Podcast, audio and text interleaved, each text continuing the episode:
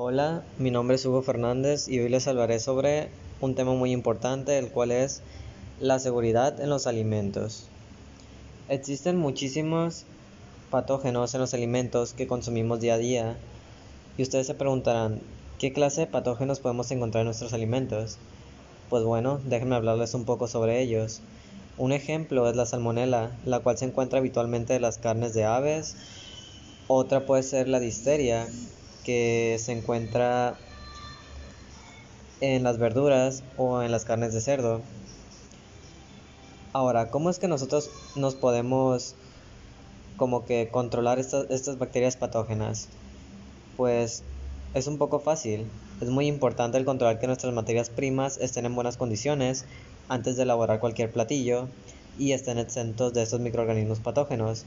También existen varios pasos básicos para evitar eh, esto. Uno de ellos pues es limpiar.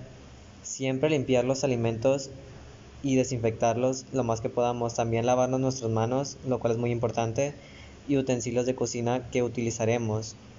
Otra cosa es separar. Mantener los alimentos crudos separados de los cocidos, ya que los microorganismos mínimos que tienen las carnes crudas se pueden propagar un alimento a otro otro puede ser cocinar. Los alimentos necesitan calentarse, eso es pues un poquito obvio. El calor se encarga de matar a la mayoría de los patógenos. Por eso es muy recomendable el calentar. Las altas temperaturas ayudan a eliminar estos, estos, estas bacterias patógenas. Esto ha sido todo por mi parte. Espero que les sea de utilidad esta información.